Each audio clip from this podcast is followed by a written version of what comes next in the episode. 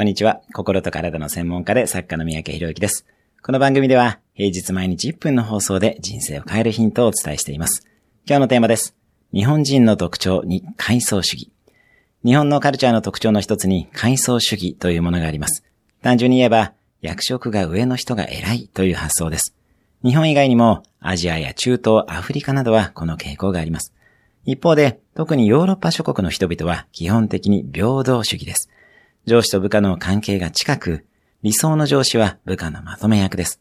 もちろんお互いの意見も忌憚なく言います。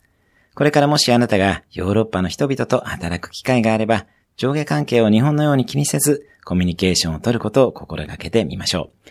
今日のおすすめ1分アクションです。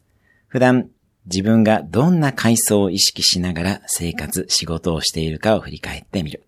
今日も素敵な一日を。